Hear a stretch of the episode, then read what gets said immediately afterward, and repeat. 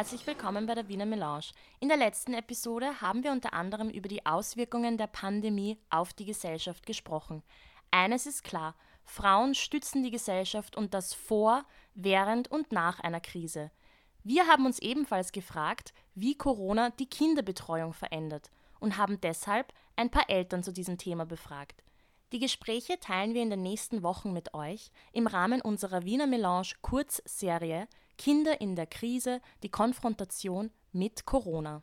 Wir sind schon richtig gespannt, was ihr davon haltet. Das erste Gespräch hatten wir mit der lieben Christina. Sie ist selbstständig, zweifache Mama und erzählt uns davon, wie es ihr dabei gegangen ist, zwischen Homeoffice, Homeschooling und Self-Care zu jonglieren. Geht das alles unter einen Hut? Freut euch auf ein offenes, ehrliches und trotz allem auch humorvolles Gespräch. Hallo Christina noch einmal. Ähm, Hallo, grüß euch. Grüß dich. Wollt ihr euch, gegenseitig einmal vorstellen? Beverly hat schon viel von dir gehört. Genau, ich habe schon einiges von dir gehört. Erst einmal danke, dass du überhaupt mitmachen möchtest. Das ist sehr schön. Freut mich auch jetzt, dich zwar per Telefon, aber trotzdem kennenzulernen. Und ihr kennt euch ja eigentlich auch schon, also ihr auch, ich kenne ich kenn ja nur dich, aber ihr kennt euch schon länger eigentlich, oder? Ich habe die Christina über die Anna, meine Freundin, kennengelernt und ich äh, passe auf ihre Mädels auf. Also auf genau äh, so ist es. Genau. Und ihr ja. seid ja nicht vor allzu langer Zeit aus London zurückgezogen, oder? Ja, also mein Name ist Christina. Mhm. Ähm, ich bin ursprünglich aus Graz und habe sehr lange mhm. Zeit, also ich habe schon in Wien studiert, habe sehr lange Zeit dann in äh, Wien gearbeitet und habe während dieser Zeit dann auch meinen Mann kennengelernt äh, mhm. und wir zwei sind eher auf der Seite der, der Abenteuerlust und mhm. haben dann nach circa zehn Jahren Arbeit beschlossen, wir wollen uns ein bisschen verändern und in die Welt hinaus und sind dann äh, für zwei Jahre in die USA gegangen, nach Kalifornien. Cool. Und dann hat es uns weitergetrieben nach Großbritannien. Wir waren die letzten beiden Jahre in London und sind vor neun Monaten wieder zurück nach Wien gezogen und haben zwei Kinder. Mhm. Äh, mittlerweile, die eine, also zwei Mädchen, eine ist fünf und eine ist sieben Jahre. Und daraufhin, als wir hierher kamen, haben wir natürlich auch gleich nach einer Babysitterin gesucht und haben dich gefunden, Esther. Genau so ist es, ja. Und du arbeitest jetzt auch in Wien, oder? Also ihr bearbeitet beide, der Christian und du.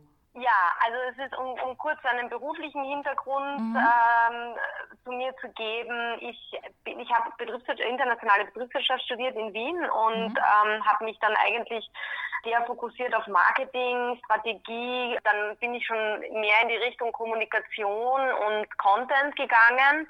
Und äh, also das war quasi, bevor wir dann in die USA gegangen sind, habe dann dort eigentlich so ein bisschen eine Kinderpause gemacht, auch zwangshalber und mich aber dann einfach auch aus dem Interesse, das dort irgendwie entstanden ist. Wir waren in Kalifornien im Silicon Valley und da mhm. geht halt wahnsinnig viel. Da geht es halt momentan nur um Innovation mhm. und äh, ich habe mich dann ausbilden lassen in einem Bereich, der nennt sich Design Thinking und habe mich da eigentlich die letzten Jahre darauf spezialisiert.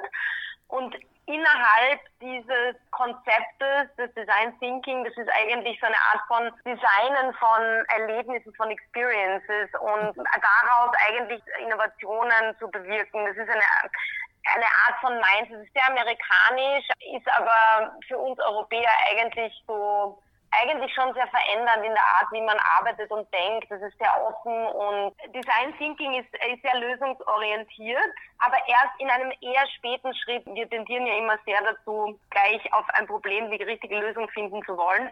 Okay. Und das Design Thinking äh, lässt sich da ein bisschen mehr Zeit, kreativ irgendwie auf das, auf das zuzugehen. Okay. Aber da könnten wir Stunden drüber reden, ja, wenn ich euch das erklären würde.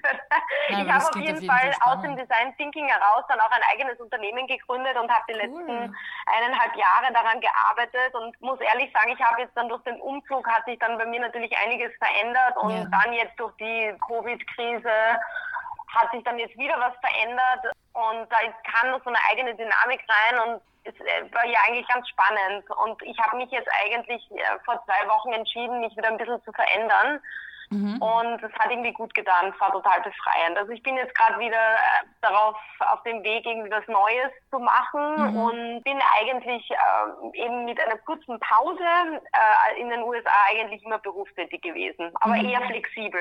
Also okay, okay. ich versuche mir das ein bisschen selber einzuteilen. Ich bin nicht mehr angestellt. Okay, okay. Das ist natürlich ja. auch ein Riesenvorteil mit den Kids, dass du den Tagesablauf ein bisschen darauf abstimmen kannst, wo du hin musst mit den Kindern oder so. Oder Absolut. Ja. Okay. Also ich bin ja nach meiner ersten wieder zu meinem Job zurück. Ich hatte eine leitende Funktion, so quasi Management und bin nach einem Jahr wieder eigentlich in die gleiche Position zurück mit ein bisschen weniger Stunden und das ging aber auch. Also, mhm. das, also es hat Spaß gemacht, es hat funktioniert, ohne dass ich ein schlechtes Gewissen haben musste. Und als ich dann aber mit dem zweiten Kind schwanger war, war mir irgendwie schon recht bald klar, dass ich glaube, dass das für mich so nicht funktionieren wird, wenn ich ja. zwei Kinder habe. Also ja. Und es hat sich dann schon, also als wir dann im Ausland waren, hat sich das dann immer mehr bewahrheitet. Ich hab, hatte dann eben die Möglichkeit, dieses Jahr Pause nochmal zu machen und ja, irgendwie habe ich, ich muss ehrlich sagen, ich bin mit dem zweiten Kind dann auch mal nochmal mehr Mutter geworden und habe dann mhm. schon auch mehr das genossen, mit den Kindern zu sein und und vor allem wenn sie klein sind, ich, ich will irgendwie ja, ich habe mich entschlossen, Mama zu sein und will aber will trotzdem auch arbeiten und versuche halt irgendwie so ein bisschen Mittelweg zu finden. Ja, sicher. Magst du uns kurz erzählen, wie so euer Tag ausgeschaut hat vor, ähm, vor der Krise? Also der, wie dein Tag so als Mama abgelaufen ist, bevor Corona eingetroffen ist? Also äh, grundsätzlich von Montag bis Freitag, also beide Kinder, also die ältere geht in die Schule, die mhm. kleinere geht in den Kindergarten. Das heißt, ähm, die nehmen den Schulbus gemeinsam um 7.30 Uhr. Mhm. Das heißt, ähm, wir sind aufgestanden, haben uns fertig gemacht, eigentlich Familienfrühstück, das haben wir eigentlich immer probiert, dass wir das so hinbekommen. Und dann im totalen Vollstress äh, dass wir nicht den Bus verpassen, habe hab ich die Kinder äh, hinunter zur Busstation gebracht und wir sind dann mit dem Schulbus in die Schule gefahren. Mhm. Ähm, und ich hatte dann eigentlich ab 7.45 Uhr ein freies Haus. Also mhm. mein, mein Mann ist dann auch um die Zeit eigentlich schon immer ins Büro gefahren in die Stadt.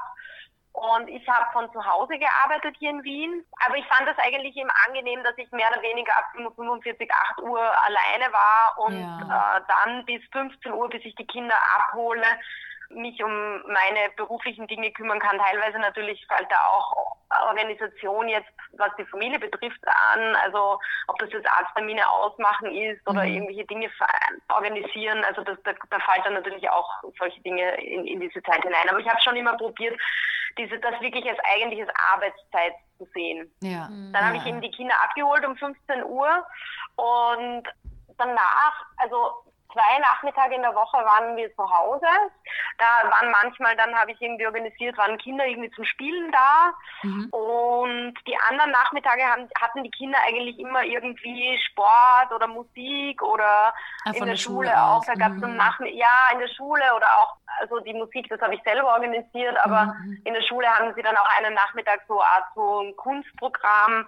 Also es war schon eigentlich recht verplant, muss ich sagen. Mhm. Also ich war schon so was ja viele Mamas auch oft, oft irgendwie sagen, dass sie dann halt irgendwie Chauffeur sind und Kinder hin und her führen. Also das war schon, äh, wir waren dann meistens um 17 Uhr dann zu Hause, dann haben, gehen die Kinder nochmal in die, noch in die Badewanne. Ich habe dann, sie schauen dann eine halbe Stunde fern und dann in der Zeit koche ich zu Abend für uns alle und mein Mann versucht dann eigentlich immer um 18 Uhr zu Hause zu sein, dass wir gemeinsam essen können. Mhm. Und dann ist es meistens so, dass wir abwechselnd die Kinder ins Bett bringen und der andere dann meistens noch ein bisschen arbeitet. Okay, okay. Und wenn die Kinder dann wirklich schlafen und dann der andere irgendwie so seine Sachen erledigt hat, dann haben wir meistens so ab, ich weiß nicht, 20 Uhr, 21 Uhr dann eigentlich Zeit miteinander. Wir versuchen, wie soll ich sagen, so zu nutzen, dass wir uns echt unterhalten oder mhm. manchmal spielen sie sogar Schach. Und cool. äh, manchmal schauen wir auch fern. Ähm, mhm. Oft haben wir auch Sachen dann getrennt gemacht, dass einer was liest und der andere spielt Klavier oder ich weiß mhm. nicht. Also ja. ja. Ah, das ist schön. Also ihr hattet wirklich so, also ihr habt im Endeffekt einen, einen sehr, sehr coolen Tagesablauf. Und das ist so mein Ziel für die Zukunft.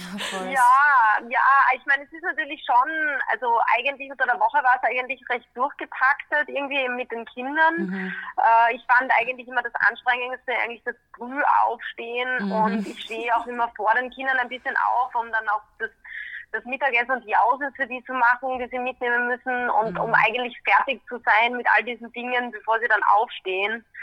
Und ich bin jetzt auch nicht unbedingt so ein Früh-Früh-Aufsteher. Ja. Also so 6.30 Uhr aufzustehen ist jetzt so, pff. und vor allem jeden Tag finde ich mhm. schon manchmal ja. echt ein bisschen hart. Aber ja, ja. Sonst ja, wir, also unser, unser Tag ist voll bepackt mit schönen Dingen. Mhm. Ja. Ja, es klingt auf alle Fälle sehr spannend. Also für mich, die noch nicht Mama ist, aber auch keine Kleinkinder, also ich habe auch keine Kleinkinder um mich herum oder in der Familie sind wir eigentlich alle schon erwachsen, finde ich es voll spannend zu hören, wie geregelt das eigentlich alles sein muss. Also ich nehme mal an, das ist ja dann auch Woche für Woche so bei euch weil diese Struktur natürlich auch alles einfacher macht für dich, für die Kinder, für deinen Ehemann. Aber sicher auch von Vorteil, dass du eben die Möglichkeit hast, Homeoffice zu machen. Das heißt, von dem Aspekt her hat sich wahrscheinlich so zum Höhepunkt der Corona-Zeit wenig bei dir beruflich verändert, nehme ich an, aber dann als arbeitende Mama hast, haben sich sicher neue Herausforderungen aufgetan. Wie, wie war das so für dich oder für euch Zum besser Höhepunkt gesagt? eben der Krise. Also eines der, Heraus der größten Herausforderungen war eigentlich, also mein Mann hat mehr oder weniger sein Büro nach Hause verlegt, in mein Büro. Oh, oh okay, okay, okay. Und ich habe natürlich dann die, die Kinder übernommen mit dem ähm, von zu Hause unterrichten und wow. dadurch hatte ich eigentlich diese Zeit verloren, die ich jeden Vormittag okay. habe, ja. Äh, die ich mir hart erkämpft habe in den letzten Jahren, weil mhm. ich meine, wenn du ein Baby zu Hause hast, ist das natürlich auch ein anderer Ablauf. Ja, aber ja. wenn du dann eben Kinder hast, die schon in der Schule und im Kindergarten sind, dann hast du halt plötzlich wieder irgendwie die, diese Luft zum Atmen oder eben auch diese Zeit auch Dinge für dich selber zu machen und das fiel halt dann unter Tag komplett weg und ich war, aber mir ist das halt auch irgendwie so wichtig. Also ich habe gemerkt, die erste Woche war bei mir irgendwie so auf das war so ein bisschen die Krisenfunktion bei mir, die ich auch bei mir kenne, wenn wir umziehen, dass ich halt einfach für eine gewisse Zeit mich halt voll auf die Familie konzentriere und schaue, dass irgendwie wieder ein Rhythmus hineinkommt und dass alle irgendwie so ihren Platz finden. Das war, hat so zehn Tage gedauert. Da habe ich auch keine Sekunde ans Arbeiten gedacht. Also da habe ich da habe ich, okay. ich meine, das war ja auch für viele, glaube ich, für viele ja, hatten ja so ein bisschen so eine Schreckstarre. Mhm. Und da war so auch so ein bisschen Stillstand. Deswegen hatte ich jetzt auch nicht irgendwie so ein Problem, dass ich jetzt nicht jeden Tag meine Arbeit irgendwie ähm, durchziehe.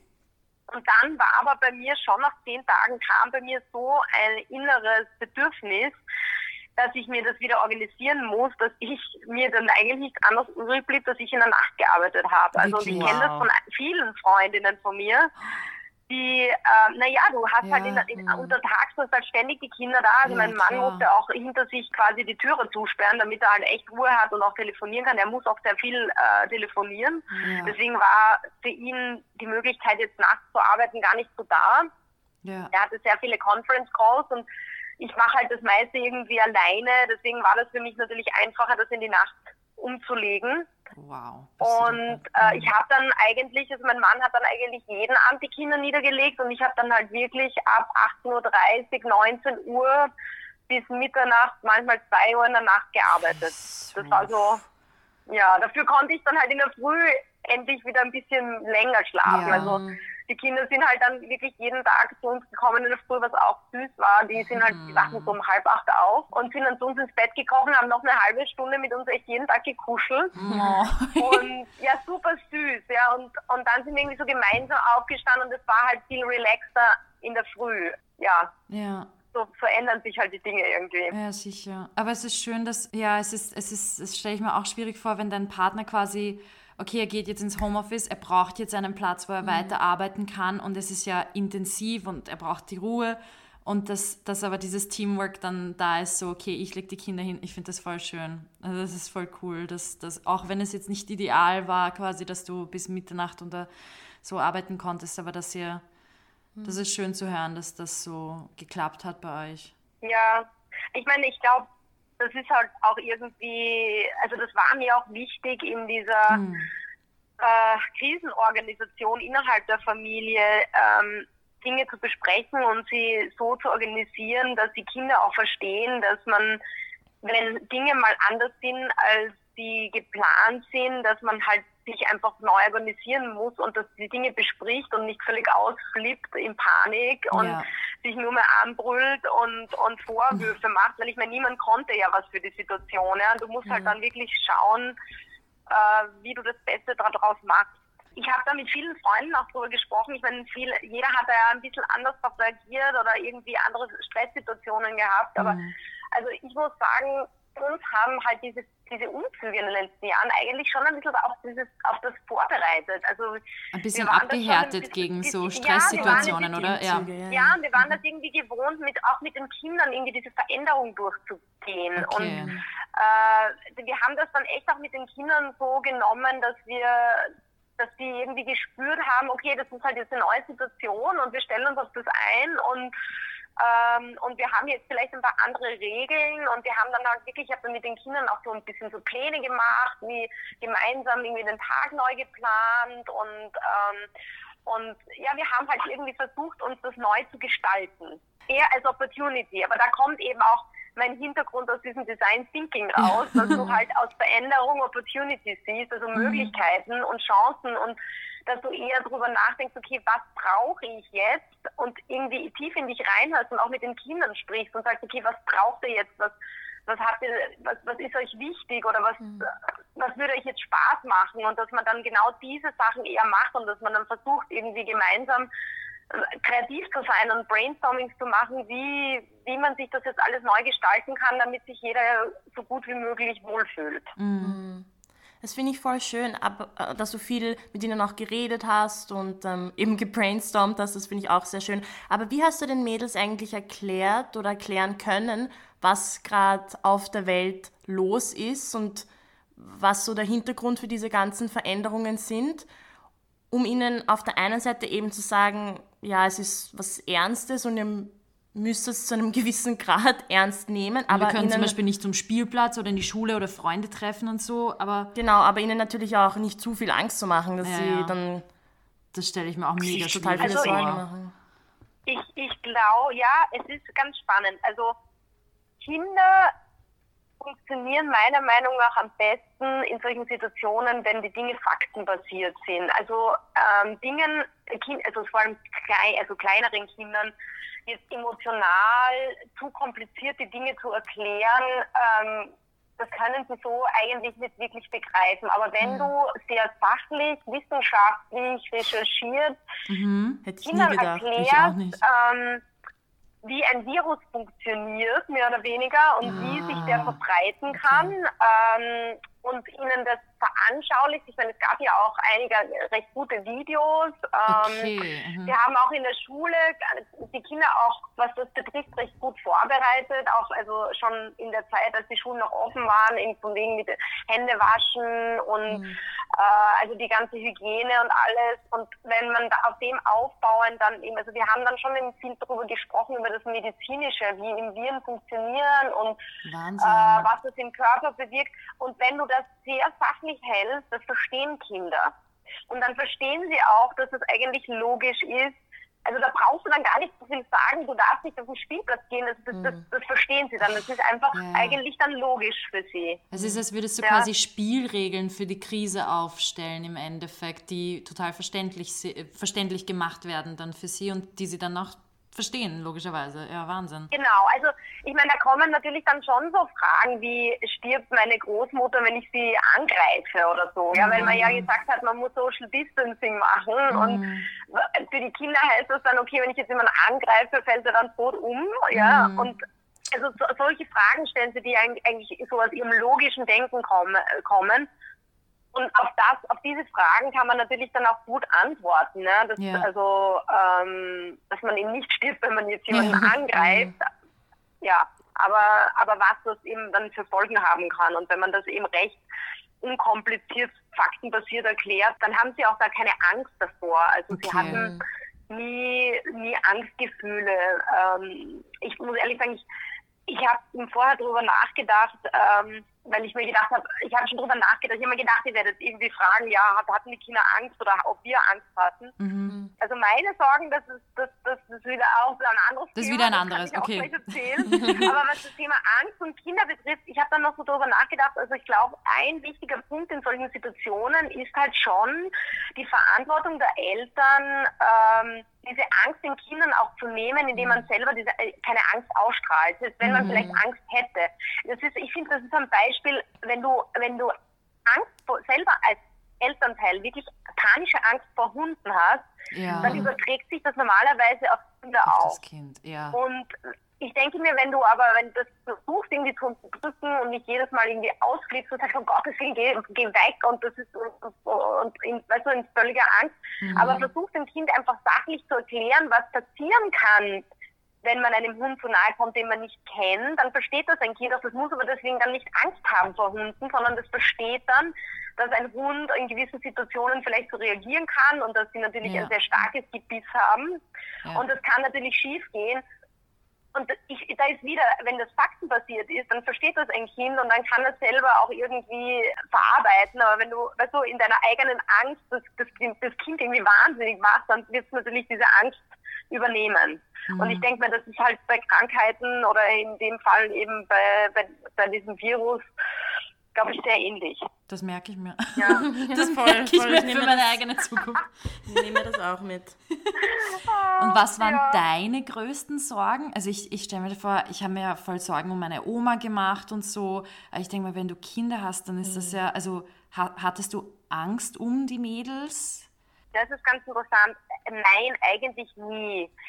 Es war ja recht schnell klar, also am Anfang haben ja noch irgendwie alle das sehr verglichen mit der Grippe. Mhm. Ähm, ich meine, meine Kinder hatten auch schon die Grippe und ich meine, wir wissen das alle, da gehst du halt durch und dann gehst du halt vielleicht ein paar Tage oder vielleicht auch eine Woche wirklich schlecht, aber da machst du dir jetzt auch nicht wirklich äh, Sorgen um deine Kinder. Ähm, deswegen ganz am mhm. Anfang war irgendwie, ja, okay, wenn sie halt quasi die Grippe kriegen, dann ähm, werden, werden sie das sicher überleben. Ja. Äh, und dann, als es dann ernster wurde und dann in Richtung mehr, ja, okay, das ist eine Lungenkrankheit oder halt einfach, dass das, dass das eben sehr stark die Lunge belastet, war aber dann gleichzeitig schon auch die Information, dass das natürlich in der jüngeren Generation eigentlich recht ungefährlich ist. Mhm. Und dementsprechend, also, also ich muss sagen, um die Kinder, da habe ich mir wirklich nie Sorgen gemacht. Mhm. Ähm, vor allem auch, ich meine, sie war, waren ja dann auch schon recht schnell zu Hause und dann eigentlich, wir haben wirklich also die ganze Zeit eigentlich uns wirklich sehr äh, total an diesen Lockdown gehalten und mhm. haben echt auch wirklich niemanden getroffen. Es waren auch nur mein Mann und ich abwechselnd einkaufen. Also die Kinder waren auch nie im Supermarkt mit oder so. Die waren eigentlich wirklich immer zu Hause. Mhm. Wir sind halt manchmal spazieren gegangen in den Wald oder so, aber sonst waren die echt nicht draußen.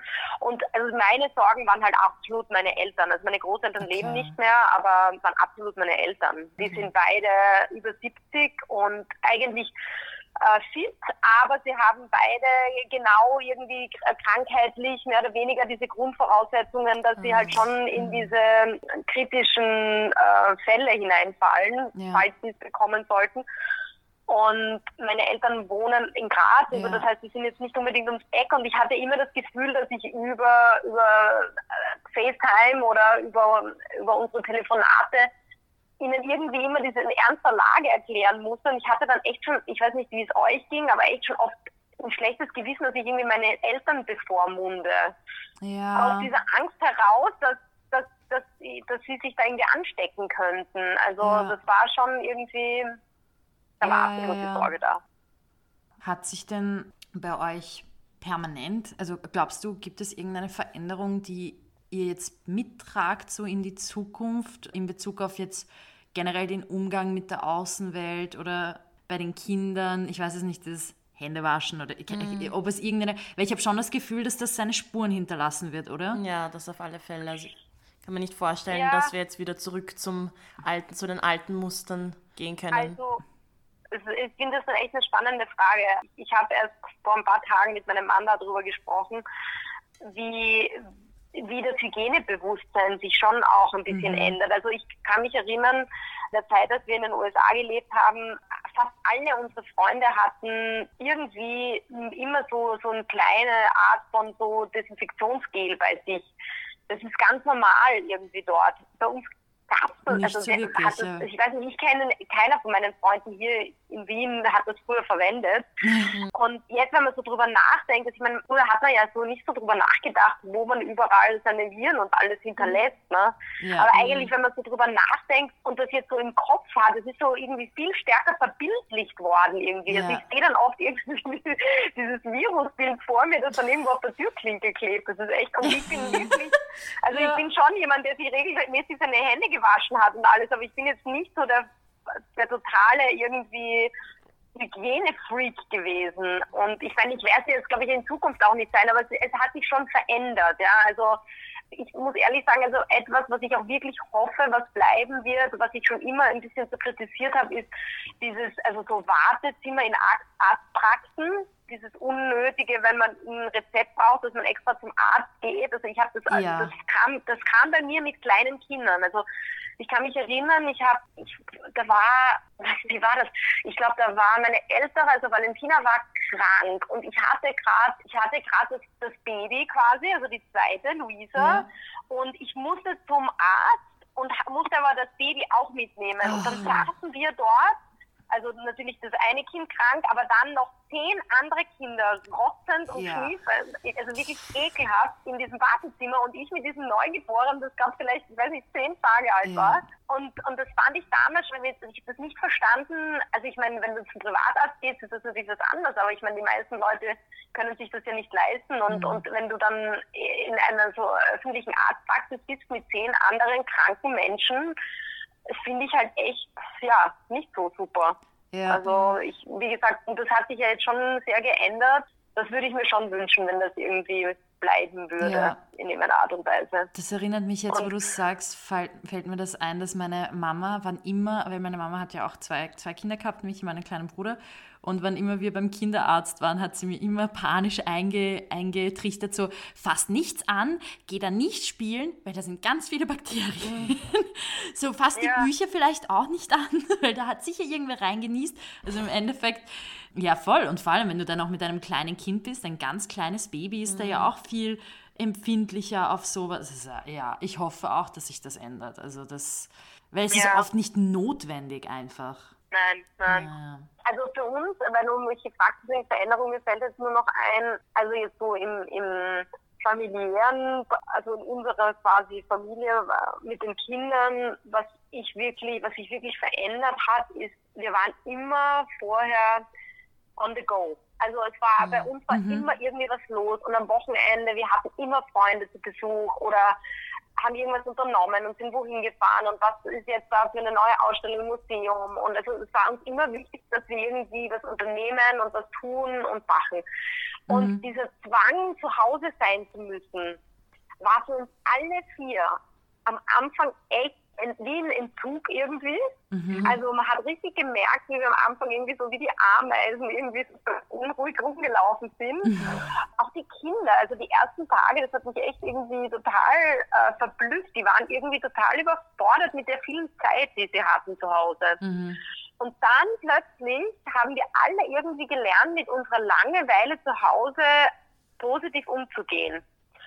Also mein Mann und ich machen einfach Dinge zu Hause, die produktiv sind und jetzt nicht mhm. nur irgendwie aufräumen sind oder irgendwie rumsitzen und ins Handy starren und irgendwelche Sachen dort zu lesen, sondern einfach irgendwie wirklich entweder das Gespräch zu suchen oder im Garten was zu machen oder mit den Kindern wirklich bewusst irgendwie was Schönes zu machen, mhm. zu basteln oder so.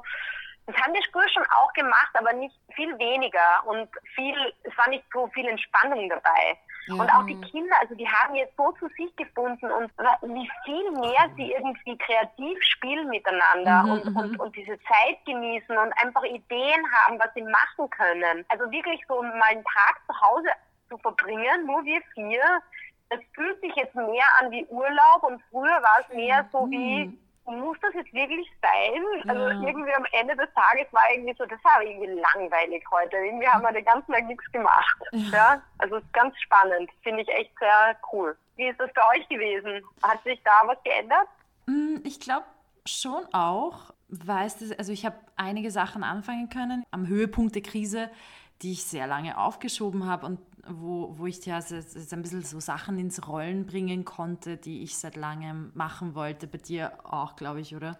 Ja, aber ich, bei mir war es eher so, dass ich auch mehr zu mir selbst gefunden habe. Mhm. Deswegen fand oder finde ich das auch gerade sehr schön und super wertvoll für die Entwicklung eines Kindes in schon so jungen Jahren. Ja, ja vor allem, weil ich glaube, die Welt ist sowieso so auf Zack, Zack, Zack ja. und ma wir machen die ganze Zeit so viele Sachen und einfach mal wirklich diese Geschwindigkeit rauszunehmen und zu sagen, hey, du bleibst jetzt zu Hause und machst jetzt was mit deiner Zeit. Irgendwann wird Netflix und YouTube auch langweilig und dann mhm. ist man gezwungen, ein bisschen in sich zu gehen. Mhm. Ja, und ich, ich muss ehrlich sagen, ich habe mich selber auch total ertappt. Ich habe in den Tag immer viel zu viel hineingepackt. Also jetzt nicht unbedingt hm. nur für die Kinder, also auch für mich selber. Ich merke einfach irgendwie, das, das erledigen zu müssen, aber dann noch zig andere Dinge, die man entweder anders organisieren kann oder man sie halt nicht alle am selben Tag macht. Und mhm. ähm, also keine Ahnung, die Kinder von der Schule abholen, dann einkaufen gehen mit den Kindern, dann noch vielleicht einen Zahnarzttermin und am Abend noch eine Klavierstunde auf die Art. Also das ist, das ist absurd und ja. also das würde ich so auch nie mehr wieder machen. Manchmal war es halt, also es war nicht so, dass das ständig so war, aber manchmal ging es halt nicht anders und ich habe dann oft nicht so reflektiert und das halt einfach mir gedacht, ja so Augen zu und durch. Aber ja. eben das, das bringt so eine Geschwindigkeit rein, das ist einfach also für die Kinder sowieso zu viel, aber für mich auch. Also ja. es ist einfach zu viel. Das ist gar nicht nötig. Also hatte das Ganze eigentlich schon einen positiven Abdruck hinterlassen, eigentlich auf eurem Tagesablauf sozusagen? Ja, ja, eigentlich schon, ja. Ich, mein, ich muss ehrlich sagen, die Kinder sind ja jetzt wieder zurück in der Schule, aber nur bis eins und das verändert trotzdem schon. Also das ist schon einerseits natürlich super positiv, weil ich mhm. habe halt von 8 bis 13 Uhr eigentlich jetzt wieder die Zeit, um meine Projekte voranzubringen und wirklich halt auch unter Tag zu arbeiten und nicht nur in der Nacht. Auf der anderen Seite ist es natürlich schon auch kurz, also äh, wenn du wirklich seriös äh, da irgendwie was weiterbringen willst, ist halt, wenn ich sie um 1 Uhr abhole, ist ist es mir eigentlich fast zu wenig Zeit und deswegen freue ich mich dann schon wieder eigentlich auf den Herbst, wenn dann hoffentlich wieder mehr oder weniger der, dieser Schulalltag ein bisschen ja. mehr einkehrt. Aber das im Großen und Ganzen ist diese Veränderung schon, also wir haben, wir haben sehr viel Positives davon getragen. Das ist schön. Mhm. Wahnsinn. Mhm. Wie gesagt, wir haben das letzte Mal über die Auswirkungen dieser Krise auf Frauen, besonders Eltern geredet und haben uns eigentlich also wurden uns dessen bewusst, dass wir uns das nicht vorstellen können, mhm. weil wir eben nicht diese Realität leben. Deshalb war das gerade irrsinnig bereichernd, mhm. das Gespräch. Danke ja, dir, Christina. Ja. Vielen, vielen Dank. Ja. Es hat echt einen euch. Einblick ins, in, in ein ganz anderes Leben, in eine ganz andere Bubble gegeben, die, ja. auf die wir keinen, keinen Zublick haben. Ja, ich muss ehrlich sagen, ich habe schon auch immer wieder darüber nachgedacht, wie es eben auf der anderen Seite wieder ausschauen muss. Also wie eben jüngere Leute, so wie ihr, ähm, also wir hatten letztes Jahr auch ein Au-pair in London, die, die wird 20. Äh, mhm. Und da habe ich mir auch gedacht, ich meine, ich, mein, ich habe dann auch öfters mit ihr telefoniert und auch gesprochen, weil es mich halt auch sehr interessiert hat, wie, wie das sein muss. Ja, weil ich meine, jede Lebenssituation hat in dieser krassen Veränderung natürlich auch mhm. krasse Dinge bewirkt, aber ganz andere Dinge, ja. Mhm. Also man ist natürlich dann irgendwie so schon natürlich in der Situation sehr auf sich fokussiert, weil du natürlich die ganze Zeit irgendwie zu Hause bist mit deinen Kindern oder oder ihr jetzt irgendwie mit einem Freund oder alleine irgendwie zu Hause seid. Das, das ist natürlich, du bist dann schon sehr irgendwie auf, auf, auf dich fokussiert und wenn jetzt aber wieder ein bisschen mehr Zeit ist, auch sich auf, für andere ein bisschen mehr zu interessieren und auch, weil man einfach selber jetzt seine Baustellen irgendwie wieder ein bisschen abbauen kann, mhm. Dann finde ich schon spannend, wenn man diese Gespräche auch suchen kann und über die anderen lernen kann, wie ihre Situation war. Und mhm. deswegen finde ich das ganz toll, dass, dass ihr das macht. Also für mich ist sowohl die, die Tagesabläufe, die du eben während der Corona-Zeit beschrieben hast, spannend, als auch die Tagesabläufe davor. Also ich muss sagen, für mich war das alles ein bisschen überfordernd. Also im Sinne von mir vorzustellen, dass ich das auch mal durchmachen muss, ist ein bisschen scary. um, ähm, aber es ist, was ich sehr schön fand, ist, dass du eigentlich so die Quintessenz von dem Ganzen war für mich, dass man einfach mit Kindern ganz normal reden kann und ihnen ganz normal Sachen ja. erklären kann. Das finde ich eigentlich voll schön. Ja, einfach offen und ehrlich über Sachen reden und dann, dann passt das schon. Ja, absolut. Also, das, also meine Erfahrung zeigt mir wirklich, dass das das, also ich, ich fahre sehr gut damit. So funktioniert das am besten, als dass man ihnen irgendwas vorenthält. Ja. Ja, cool. Danke vielmals. Danke ja, danke, dir. danke dir, wirklich. Das war sehr, sehr spannend und bereichernd gerade. Ja, absolut. Ja. Also ich muss, ich, ich weiß nicht, was ihr da rausgefunden habt über, über die Herausforderungen äh, jetzt spezifisch für Frauen in der Situation, aber ich war schon, also ich habe öfters darüber nachgedacht, wie interessant das ist, dass wenn so, also das war mein Gefühl. Ich weiß nicht, ob ihr mir dazu stimmt oder ob auch da die Zahlen oder Erfahrungen von anderen dem beipflichten. Aber ich, also wenn es so um Krisen geht, dann sind natürlich immer mehr oder weniger die Frauen die, und das ist immer noch so, auch Ja. wenn Ja. wir noch so konzipiert sind, Ja. die dann alles zusammenhalten, die sich um die. Kinder kümmern, die automatisch aus dem Instinkt heraus das auch irgendwie tun. Also ich meine, ich kenne natürlich Absolut. schon auch Situationen, ich meine, ich, wie soll ich sagen, es hängt natürlich sehr stark davon ab, in welcher beruflichen Situation die Frau vielleicht auch ist. Also wenn ich jetzt ein, eine Unternehmerin wäre mit 20 Mitarbeitern, die voll in der vollen Verantwortung ist, vielleicht hätte ich dann auch unter Anführungszeichen mehr Grabenkämpfe mit meinem Mann gehabt, ihm zu sagen, dass das halt nicht geht, dass ich nur in der Nacht arbeite. Ja. In dem Fall bei uns hat sich halt dann so arrangiert, ähm, weil das halt auch gepasst hat. Und da denke ich mir, also da es sicher in vielen Familien ziemlich, ich sagen, Herausforderungen, wie du das organisierst. Und ich bin mir sicher, dass das, dass das schon auch Frauen eben nicht mit ihren Kindern dann Homeschooling machen konnten, weil sie halt einfach die Ja. Top-Verantwortung hatten. Ja. Aber ich glaube, in, in der großen Masse, also sind, ich- keine Ahnung, ihr habt sicher Zahlen, aber 90 Prozent werden wahrscheinlich die Frauen mit ihren Kindern am Tisch gesessen sein und, äh, und gelernt haben. Ne? Ich will jetzt nicht äh, sagen, 90 Prozent stimmt, weil ich habe es jetzt auch nicht genau vor Augen, aber es, es ist auf jeden Fall Die Mehrheit. Ja. die Mehrheit, die Mehrheit und es, ja, es sind auch die Frauen, also es sind auch die Berufe, die ähm, ess essentielle Berufe sind auch meistens die Berufe, in denen Frauen stärker repräsentiert sind. Also es, es lastet irgendwie zu Krisenzeiten, ob das jetzt ein Krieg ist oder ein Ja, Dings, interessant, vieles an unseren Schultern, wenn, wenn es jetzt um die, um die, wie sagt man, dass, dass sich die Gesellschaft weiter dreht, Mhm. dass weiter Sachen gemacht werden und dass, die, die, dass das Leben weiterläuft, das lastet oft auf unseren Schultern. Na, Ja. aber vielen, vielen Dank nochmal. Ähm, Danke euch. Dankeschön für Dankeschön. dieses Gespräch. Schönen Abend noch. Ich wünsche euch auch einen Dankeschön. schönen Abend. Liebe Grüße an die Mädels und an den Christian. Ja, Tschüss. ciao. Ciao. I don't know if I want to have kids. oh mein Gott. oh mein Gott. Ich fand den Tagesablauf schon vor Corona uranstrengend und bewundernswert, wie sie das handelt, Ich dude. weiß. Und Are you stressed? yes, weil ich mir auch denke, Sachen, die sie geschildert hat, die Tatsache, dass sie Homeoffice machen kann, das ist ja auch Mhm, ja. ähm, vielleicht kein Normalfall. Das heißt, entweder ich arbeite jetzt in den nächsten zehn Jahren extrem hart, sodass ich mir es leisten kann, in Homeoffice zu gehen, oder nicht und dann wird alles noch schwieriger. Also, weißt du, wie ich meine? Es Ja. sind einfach so viele verschiedene Herausforderungen, Ja. wo ich mir momentan denke, so, meine größte Herausforderung ist, ich weiß nicht, schaffe ich es diese Woche vier Leute zu treffen oder fünf? Und ich muss mich nur auf mich selber konzentrieren, aber nicht auf zwei oder mehrere andere Individuen, die nicht nur aus mir rausgekommen sind und Teil von mir sind, sondern die ich einfach auf jeden Schritt und Tritt äh, irgendwie präge. Ich, mir macht das gerade voll Angst. Ich, finde- also erstmal, Ich habe so einen Respekt Voll, vor ich. Müttern. Ich habe so einen Respekt. Und dieses Gespräch, ganz ehrlich, hat mir jetzt auch irgendwie noch einmal in, ins Bewusstsein gerufen, was für ein, wa- was für ein Vollzeitjob das Ja. ist. Du arbeitest Vollzeit und dann arbeitest du noch, also Vollzeit als Mutter und dann arbeitest du gegebenenfalls noch Teilzeit oder Vollzeit on top of this. Voll, und wie sie erzählt, dass sie in der Nacht arbeiten musste. Und, ah, und ich habe mir zum Beispiel gedacht, eben das Gute ist ja, dass sie Homeoffice machen kann. Aber wie ist das jetzt zum Beispiel bei Müttern, die im Einzelhandel arbeiten? Ja. Wo kann ich dann die Kinder hinbringen, wenn ich nicht zu Hause sein kann? Was ist, wenn meine Familie, wie bei ihr, sie hat gemeint, ihre Eltern und wenn ich es richtig verstanden habe, auch die Schwiegereltern sind nicht in Wien? Was ist, wenn meine Familie nicht in Wien, also in dem Ja, Ort ja, ist, wo ja, ich ja. lebe? Wo bringe ich dann meine Kinder hin? Und es ist einfach so, oh mein Gott. Also Ja. ich weiß nicht, mir fällt gerade nicht, ich finde bewundernswert, bewundernswert. Ich bewundere jede Mutter so sehr. Ja, ja. Es ist, es, äh, je älter ich werde, desto mehr wird es mir bewusst, was das für ein, eine schwierige Aufgabe ist. Das auch richtig. Und dann so eine Herausforderung, sich vor so eine Herausforderung, also zu finden, wie eine, Pandemie. Hey. Ja.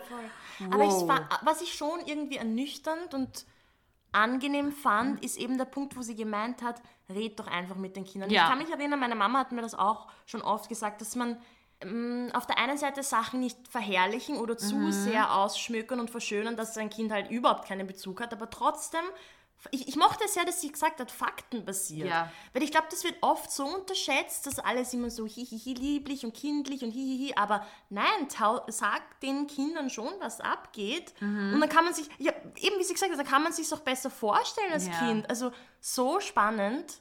Christina, falls du uns jetzt hörst, also eben wenn du die Episode hörst, ich Mad hoffe, respect. Mad Respect und ich hoffe, wenn ich dann so in 10, 15 Jahren ein Kind selber bekomme, dass du dann noch irgendwie telefonisch erreichbar bist, because that shit is scary. Not shit, sorry, aber ich meine halt die Umstände sind scary. oh mein Gott. Wow. Ja, voll. Mega, mega, mega cool. Mega cool. Ja, gut, weiter geht's mit den nächsten Gesprächen. Ich muss, glaube ich, ich weiß nicht, ob ich, jetzt- emotionally ready bin. brauche einen Caipirinha. Ja.